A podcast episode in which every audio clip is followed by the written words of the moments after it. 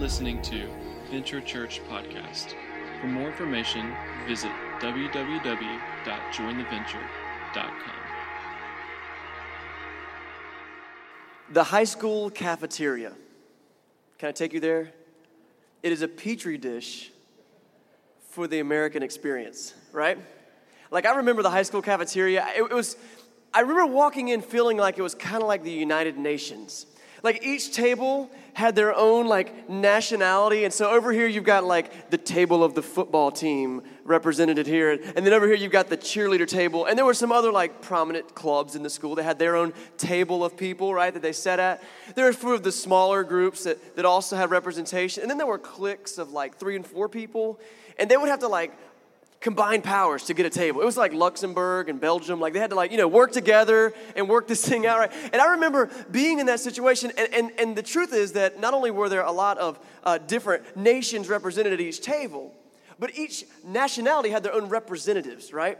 And they would sometimes cross borders and go speak to other tables. And so it would be kind of like this. Um, Tina from the cheerleading delegation would like to call upon Chad of the football team and let Chad know that Tina likes him and she would like to know, do you like me? And Chad's representative would stand up and go, uh, Chad would like to respond to the lady from the cheerleading table, and but first show off his athletic prowess by throwing a milk carton at the algebra table. and like that's the world, that's the world we live in, isn't it? Like think about world politics. That is exactly how it works. It's exactly how it works. It's the American condition. But I think what I learned is that uh, in general, uh, where you sit in the cafeteria, it said a lot about you, right? Not like deep, not real deep, it's kind of shallow, but it said some things about you. It said who you would hang out with, the things that you were interested in, and most importantly, if there were to be a food fight to break out, who's got your back, right? That's that is the purpose of these alliances, right? I think more than anything else, though, what, what it says about us is part of our character and our condition, which is this we as people, we long for loyalty and allegiance. Can, can you like relate with that with me? Like, we experience this all the time. We long for loyalty and allegiance. It's what happens when you're on a road trip, you go on vacation, or you go somewhere out of town, and you bump into somebody who is from your same hometown. Suddenly, there's a bond there. What? You're from, I'm from, whoa, do you know Miss, Miss Smith? Oh, yeah, oh, I hated her, had her in ninth grade. Yeah, suddenly you're best friends. The same thing happens when you find out you went to the same college as somebody else, right? You're like, arr, go Pirates. And all of a sudden you're talking in some crazy language and you got the, the handshakes and everything figured out, right? You, you have this camaraderie. It's about allegiance, it's about loyalty. And the truth is, it's a good thing. It's really good. We like allegiance. We like loyalty. We like to be able to have a reason to pal around with somebody. It, it makes life fun, doesn't it? Like right before I walked up here, William, a lot of you guys might not know William, but God bless his soul, he's a Giants fan. And uh, he came up to me and, and he just walks up, and the thing he says to me is, Cowboys, thumbs down. I'm like, sweet. But you know what? That's how me and William hang out. I'm a Cowboys fan, he's a Giants fan. We don't have that in common, but we've got football in common, and we like to talk about that. We like that. It makes life interesting. It's imagine how much fun the World Cup would be. Remember the big soccer tournament? I don't know if any of you followed that. Imagine how much fun it would be if nobody cared who won. Like, yay! You know what? It's been a while since they won. Let's just let them win. No, like it's not how it works. Like we really want. That's why there were like thousands of goons in America a month ago garbed out in red, white, and blue going, USA, USA. They don't know the rules to soccer. They're like, what is this soccer game? Is it new? I've seen the foosball table. This is a lot like that.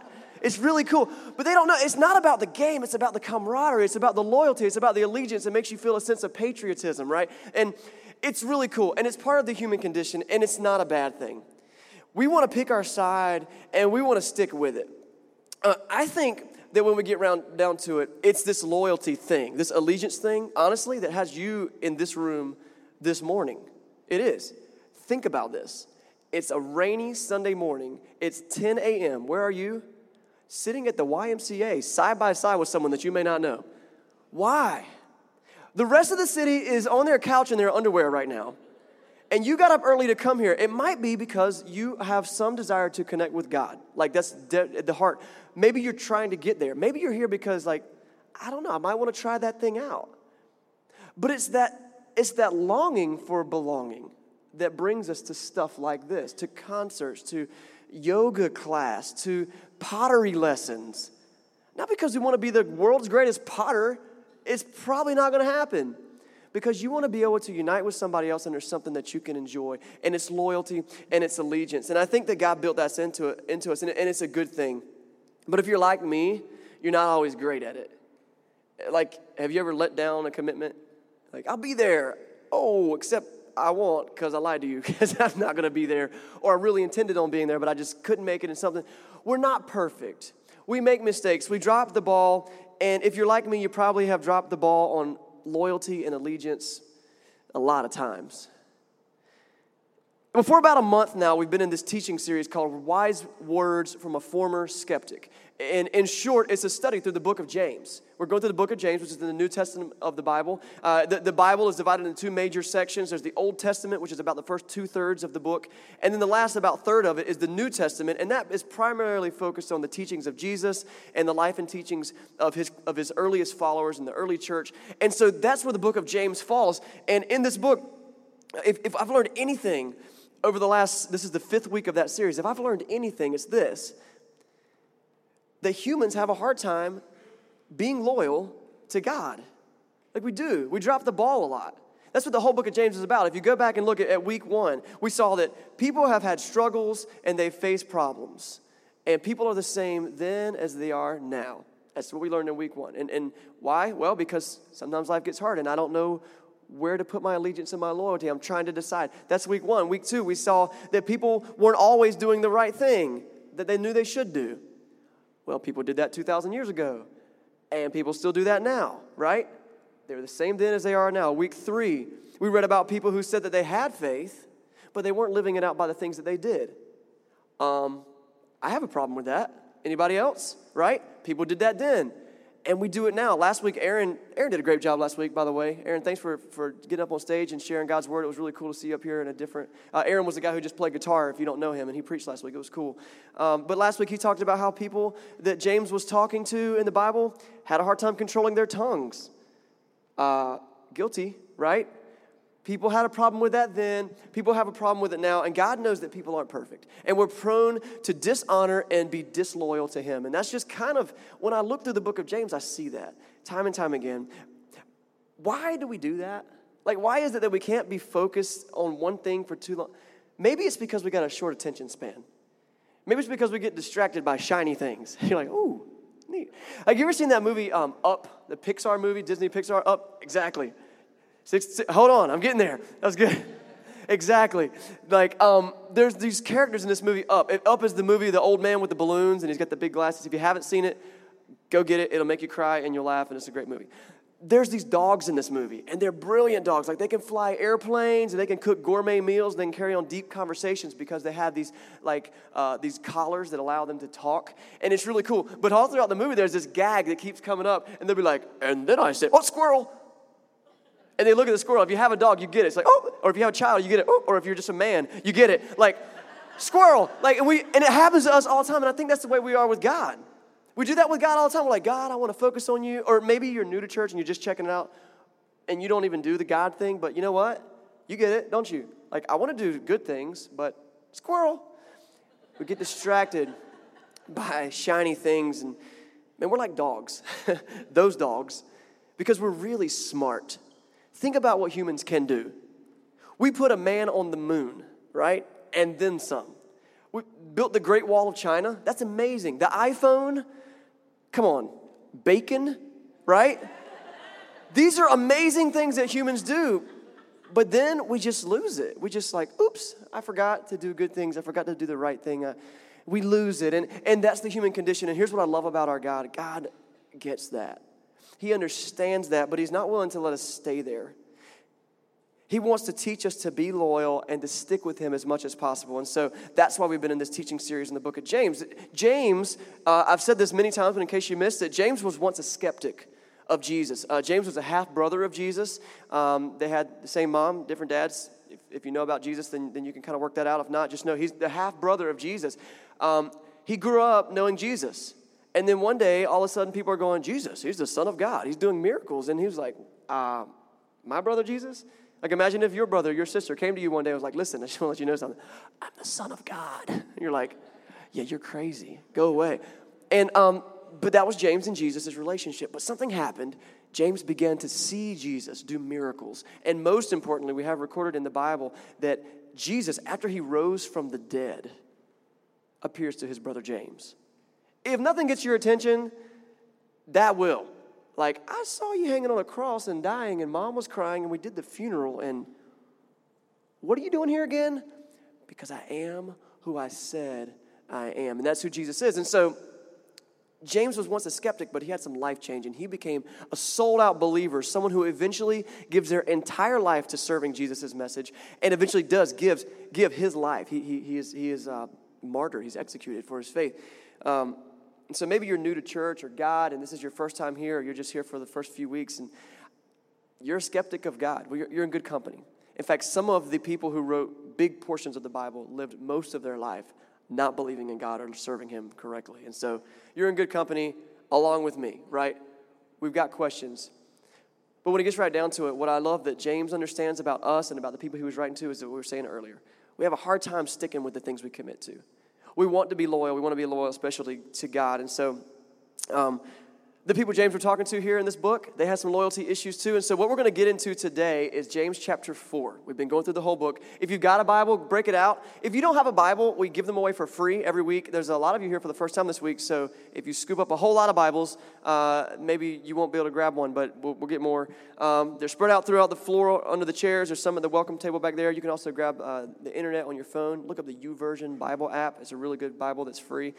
We want to make sure people have a good Bible to read. And if not, there's a Bible on the screen behind me you'll be able to read as well. But we're going to be in James chapter 4, starting in verse 4. And James is going to address these people who have a hard time being loyal to him specifically. And he's going to come out of the gate guns blazing. So get ready. He's about to just say it like it is, which is one reason I like James, because that's the kind of dude I like to be. Just say it like it is. All right, here we go. James chapter 4, verse 4. He says, You adulterous people. Ooh, that's a good way to start a letter, right? You adulterous people, don't you know that friendship with the world means enmity against God? Therefore, anyone who chooses to be friends with the world becomes an enemy of God. Whoa.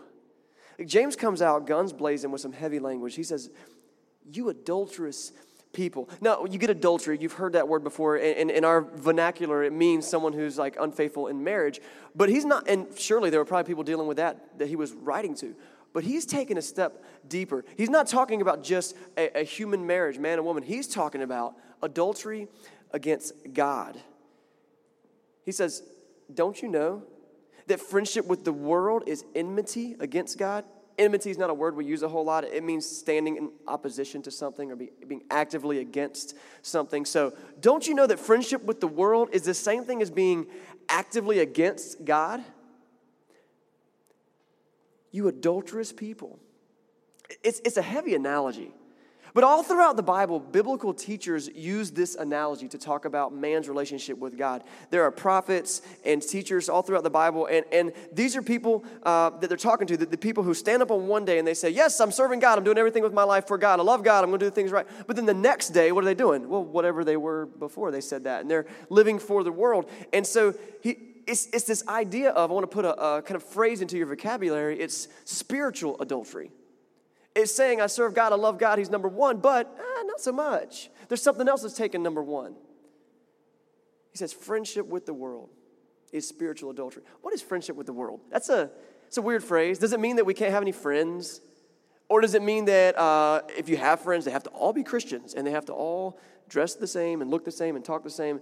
I don't think, I mean, there's not really any case for that whatsoever. All throughout the Bible, you see God saying, I want you to live in community, I want you to have friends. Throughout history, there have been Christians who thought the best way to be Christians was to go move into a cave somewhere or get all the Christians and go live in a hut somewhere, in a, in a castle somewhere, and just keep our Christian to ourselves. And then that way we won't be tainted by the world. But actually, that's not a great way to do what Jesus wants us to do, which is share the light of his love with people who don't know about it yet, right? And so actually, is it wrong to be friends with people who aren't Christian? No. I mean, how else are you going to be able to impact their lives?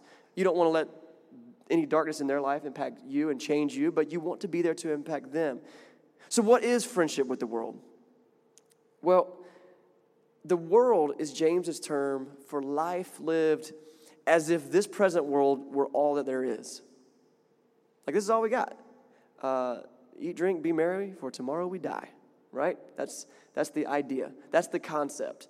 That's all there is. Live it up while you can, because once it's gone, it's gone. It's the idea that this world is all that there is. It's, this, it's a life lived without regard for God. It's life that's lived according to the values and the desires and the aspirations of this temporary realm. So, what is worldliness? Well, it's, it's thinking like the world, it's talking like the world, it's acting like the world, it's spending your money the way the world says that you should spend your money, it's managing your relationships the way the world manages relationships. And man, come on, watch the news. Is that a good idea? Like it doesn't seem to be working, so why don't we continue to pour ourselves into it? And that's why James says friendship with the world is like spiritual adultery. The church has been called the bride of Christ. And so basically, around the world, there are people who say, Jesus is, is, is who I'm living for. I'm living my life based on his principles. I'm going to believe that he rose from the dead. And maybe you're not there yet, but there are a lot of people in this room here who are. And so we are the church. Venture Church is not the church. Like we are the church with everyone else who says that. And, and the New Testament teachers say that we are the bride of Christ, making Jesus the groom. It's kind of a weird analogy, but it's also kind of fitting. And it makes this analogy about spiritual adultery even deeper. Because what happens is we, as a people who are the bride of Christ, we start to flirt with the mistress of the world. We start to have a little, little side thing going on, a little relationship that we're building. We start to have an emotional attachment. We start to have a little bit of an affair. Behind God's back, we think. It, it's this time spent dedicating to, to building this relationship with the world that James is saying, now you guys got to go. What does he say? You adulterous people. What God wants to know is this. And this is where, like, if you want to hang your hat on something this morning, this might be it for you. What God wants to know is this Am I number one for you? Am I number one? Um, that's what God wants from us. He wants to be number one. What would it look like? My wife is named Lindsay. What if I walked up to my wife one day after work and I said, Hey, Lindsay, listen, babe, I love you. I really love you. And you're so important to me. Uh, I just dedicate my life to you. You, you are number one. You really are. But I think it's important that I let you know there is somebody else. Yeah, well, she lives down the road and she's oh, she's really nice. She's really nice. She's she's pretty and she does a lot of things that you do different than you do. So she's really important to me too. But don't worry, don't worry. She's number 2. You're number one. And all the ladies in the house are like, oh, no, he didn't.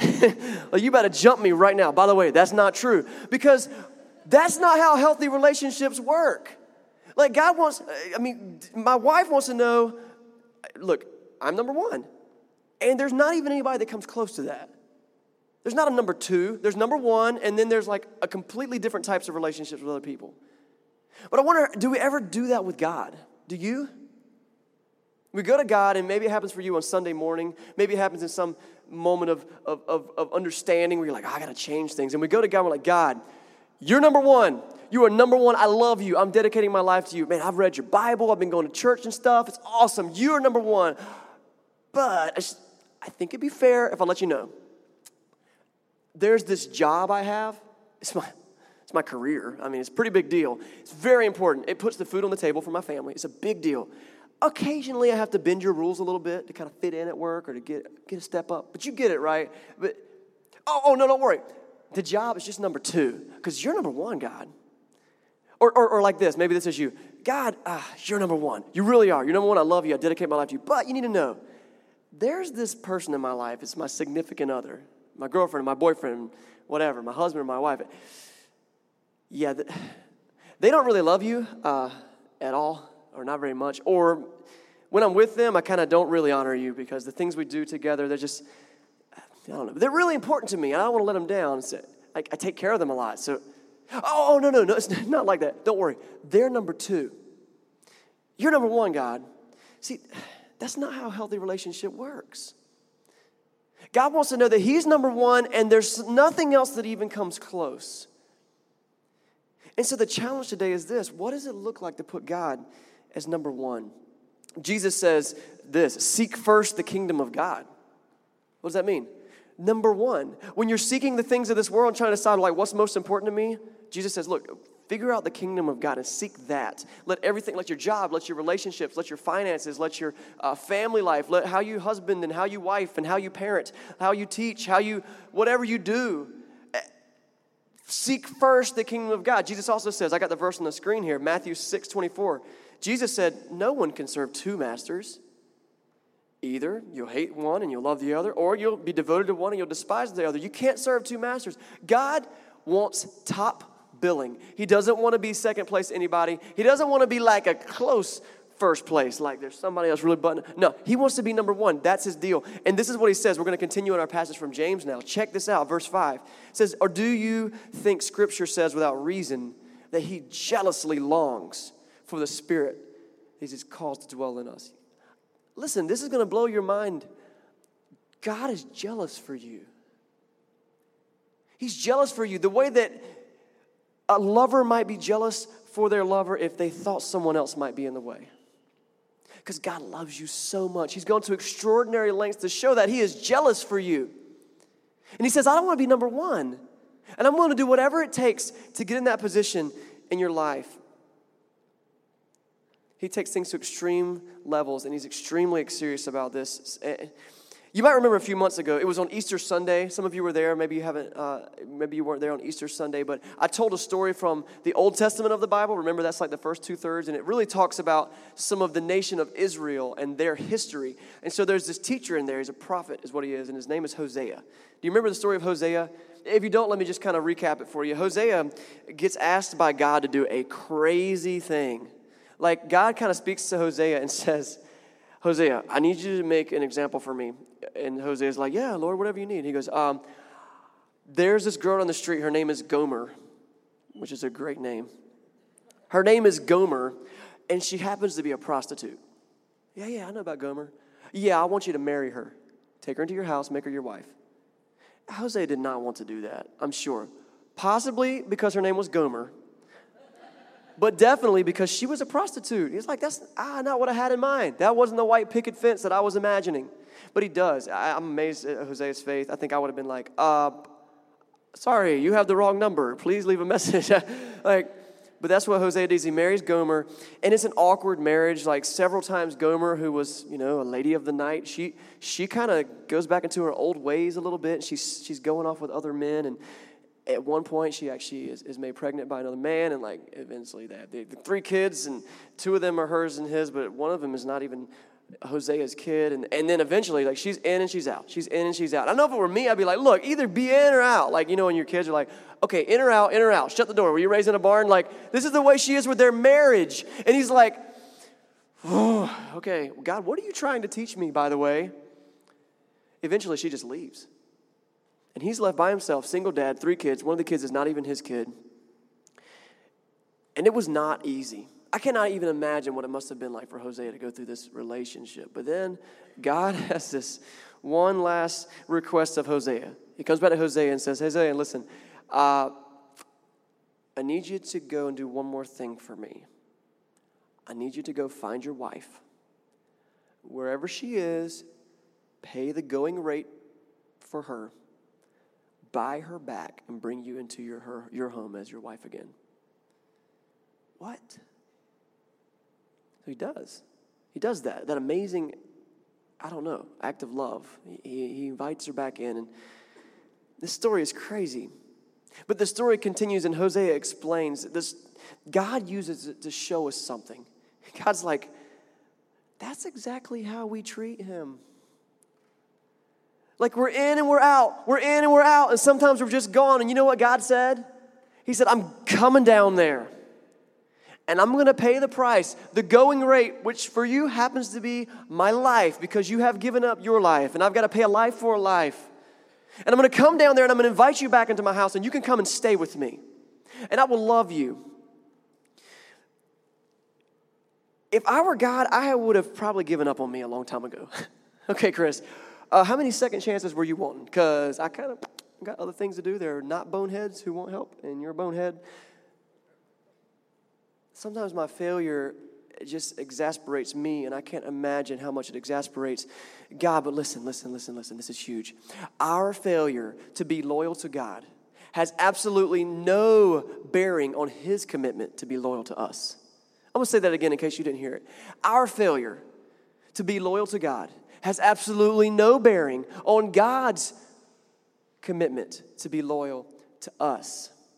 He's like, I'm in this thing. I'm loyal. You've got my allegiance. I've got your back. I'm going to pay the price. And God, the cheated husband, offers grace. Man, we've talked about grace so much in, this series in James, and you know why? Because James talks about it a lot. Is a study on the series of James. What do we do? Make stuff up like it's in the book. He talks about grace and he shows God's grace, and that's why this next verse, verse 6, is huge. James chapter 4, verse 6, he says, But he gives us what?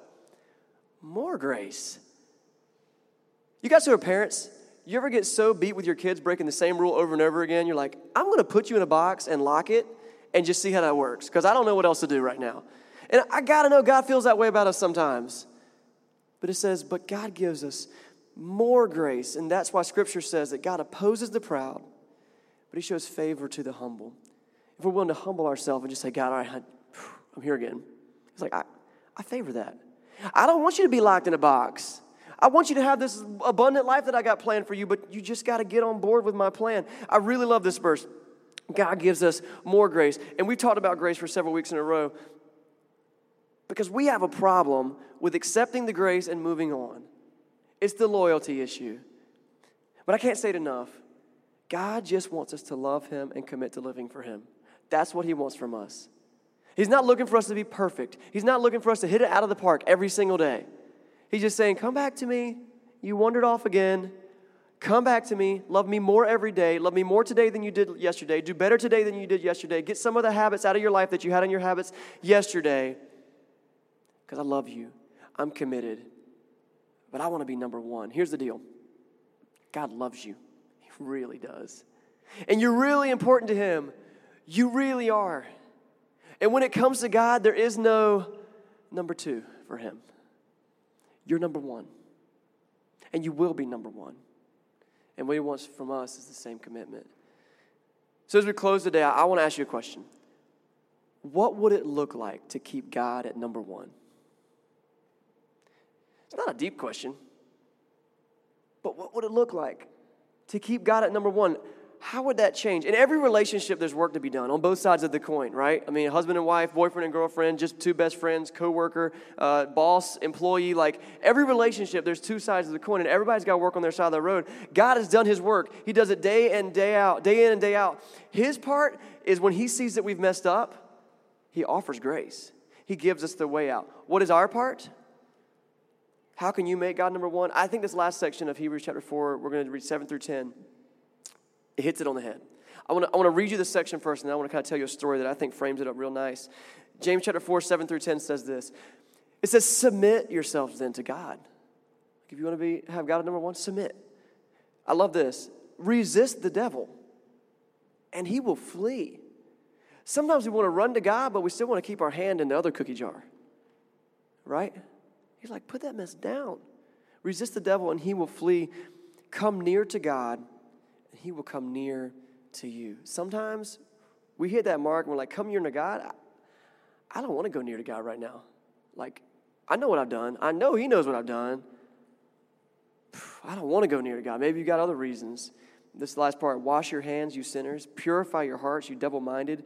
Grieve and mourn and wail. Change your laughter to mourning and your joy into gloom. Last verse, verse 10. This, this just kicks it out of the park, and it's something that you really got to take in and maybe spend the next couple years thinking about. But he says this humble yourself before the Lord, and he will lift you up. My uh, grandfather, as long as I can remember, had this uh, uh, lamp on his desk. It was a weird lamp. I don't know if you've ever seen one like it. It's, it's, it was a bust of Abraham Lincoln. Kind of cool, I guess. I've never seen another one like it, but it was this Abraham Lincoln lamp, and it was on his desk, and what I knew about that lamp is it had been on his desk for decades. Like I've seen that thing my entire life. I don't know when he got first on that desk. He's been from office to office in different houses, but that lamp is a staple. It's like a family heirloom that everyone knew about, right? Well, a couple months ago, my son and his cousin were playing, and uh, we, we, we call my grandfather, we call him Papa. So they were playing in Papa's office, and nobody else was in there, and they tripped on the cord and they knocked the lamp off the desk, shattered it. It was like a, I don't know, glass or ceramic or something, and it was broken. Man, the first thing they did, they ran out of there. They ran to who? Me. Like, oh no, we broke the lamp. Oh my God.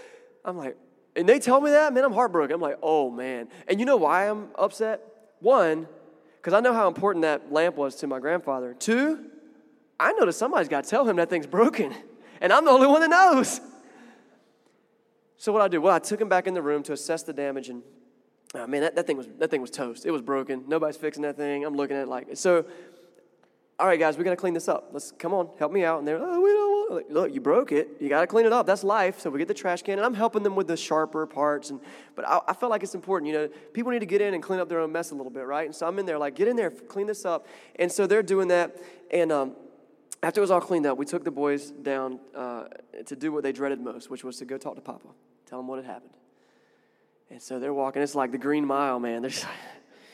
It's a movie reference. Sometimes people watch movies. It's a, anyway, and uh, it's the Green Mile. So they're walking, and uh, they get they get to uh, they get to Papa, and they tell him what happened. Now he's in the room with a bunch of other people from the family, and so when they tell him what happened, everyone in the room, there's this moment where we're all kind of solemn, like, oh man, because we all know the lamp. We've all seen the lamp. We all know that it's important to Papa. We all know that it's kind of this priceless family heirloom. Who knows if it's even worth anything? But it's worth something to us, and it's broken. And we see these two boys, and then we all just look at Papa, see what he's going to say. Of course, we all knew what he was going to say because we know this man. And we know that he loves these boys more than any lamp. But there was a moment, man, he looked at my grandma, and they both were like, mm. but then what he did next was beautiful. He, he gets down on their level, and he puts his arms around both of them. He looks them in the eyes, and he said, I forgive you. It's all right. It's just a lamp. I'm just glad that nobody got hurt.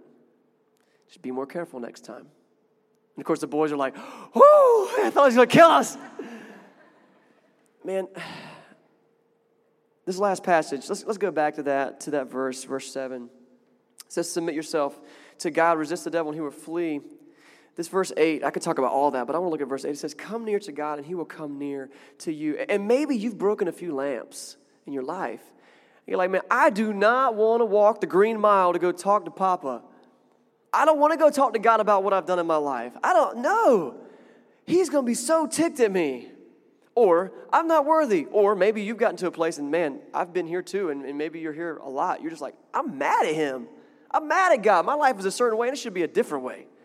And I'm not going to go talk to him, but God says, draw near to me. Come near to me, and I'll come near to you. Drawing near to God is something that should be taken seriously, but it doesn't have to be complicated. I just want to unpack the rest of this passage and see how we can draw near to God. Verse 8 says this Come near to God, He will come near to you. Wash your hands, you sinners, and purify your hearts, you double minded. You remember when I took the boys back to the office and we picked up the glass? Sometimes you just got to own up to what's going on. And I think sometimes we live in sin, we live far from God, we're like, hee hee hee, I'm getting away with this, hee hee hee. And then we're like, oh, I'm sorry. Yeah, that was bad. And then we're like, hee hee hee, I'm back. And it's, it's giggle and it's laugh, and we're not taking it seriously. And the worst thing is this we never pick up the pieces. And we're like, I'm doing this thing. I'm addicted to this drug. I'm addicted to pornography. I'm, I'm cheating on my wife. I'm a, I'm a liar. I'm a bad neighbor. Like, I'm abusive to my kids. I'm just, I'm just kind of dull with God, like not even trying. Like whatever your list of broken lamps is, we sit there and we're like, I just need to go to God. He'll draw near to me. And meanwhile, there's this pile of broken glass. But just like me helping the boys pick up the glass, God's not like, go pick up the glass by yourself. Cut your hands. I hope it hurts. No, like I came and helped them. That's what Jesus is all about. He's like, look, I'm here to help you pick up the glass. And not only Jesus, but us. Like, this is church. This is family. Man, I have, I've stood beside some of you guys. I've cried with some of you guys. And I've sat across tables and listened to your stories. And I know that it's hard, but I've been honored to sit with some of you and help you pick up the glass. And I know some of you have done that for each other with your small group and with people that you just know in your family. But James says we got to wash our hands. We got to purify our hearts. We got to pick up the glass because we can't just leave it there. It's not about doing the work yourself, it's about recognizing the mess. and understanding that you can't just leave it laying around. You gotta wash your hands and purify your hearts. And then verse 9 is crucial. He says, Grieve, mourn, and wail. Change your laughter into mourning and your joy into gloom. And you're like, okay, he's near the end of the sermon, and that just got sad. but sometimes, man, we are, we're giggling it up. We're yucking it up and we're out. And I'll speak to anyone in any age group, but I know that we're in a college town. I know we have I just read this article this week. Like we have like the number two bar scene in the in the state, and it's like sweet. And man, we go out and we get plastered, and we're like sweet, and we're picking up girls, and we're yucking it up, and it's a great time, and we're laughing. And then it hits at some point, like man, I probably went too far with that this time, man. But there's not a moment where we're heartbroken by the things that break God's heart. We don't grieve and mourn and wail. He said, "Look, turn your turn your laughter into mourning." Like, recognize, and that was the moment with my family when we heard that the lamp was broken. Eh, we were having a good day. oh, man. And Papa's sad about his lamp. and God's sad. And our heart doesn't need, it's so easy just to come up and say you're sorry. It's a different thing to just walk up and say, I broke the lamp. And sometimes we just need to grieve and mourn and wail and go to God and say, Look, I, yeah, I am sorry, but I'm not here to say I'm sorry. I'm here to say I'm heartbroken. And if you could help me with that, I would, I would really appreciate it. And He will. That's what He does. That's what he, that's what he specializes in. I've said this so many times. God specializes in taking broken situations and making them whole, taking broken people and making them complete. That's what God does best. And that's why verse 10 is my favorite verse of the whole passage. He says, Humble yourself before the Lord, and He will lift you up. And that's that moment where you're standing, you're going, I broke the lamp and he looks down. Humility is this amazing thing where it's, it's not about putting yourself lower, it's about putting someone else above you. It's about saying, God, I recognize that you're God. Your standards set the standard. I broke the lamp. God goes, I, I know. I know you broke the lamp. Gets on his knees, looks us in the eyes, puts his arms around us, and says, It's okay. I forgive you. But don't do it again. Next time somebody's going to get hurt, you need to be more careful.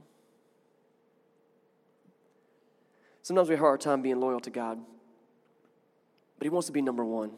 And guys, this morning, uh, wherever you are in your walk with God, your understanding of God, you might have been church your whole life. This might have been your first day here in church at all. We're all at this point where God wants to have Himself as number one in our life and I think deep down, each one of us understands that. No matter where you are in your life today, what I want to tell you is this there is grace and forgiveness for the humble. For those who are willing to say, I broke the lamp.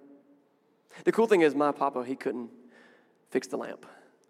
But God, he promises to make us a new creation. He gives us a clean slate, and a fresh start. Let's pray together. God, we love you. We thank you for this day and the opportunity we have to get into your word. Thank you for James and his honesty uh, and his ability to share your truth with love. And as we kind of wrap out today, I just, I just ask that you uh, help us to be more loyal to you every day. Help us to love you more, serve you better. And if there's anyone in this room today who just needs to start that, that trek with you, I just pray that uh, they can find the conversations to make that happen. We pray in Jesus' name. Amen.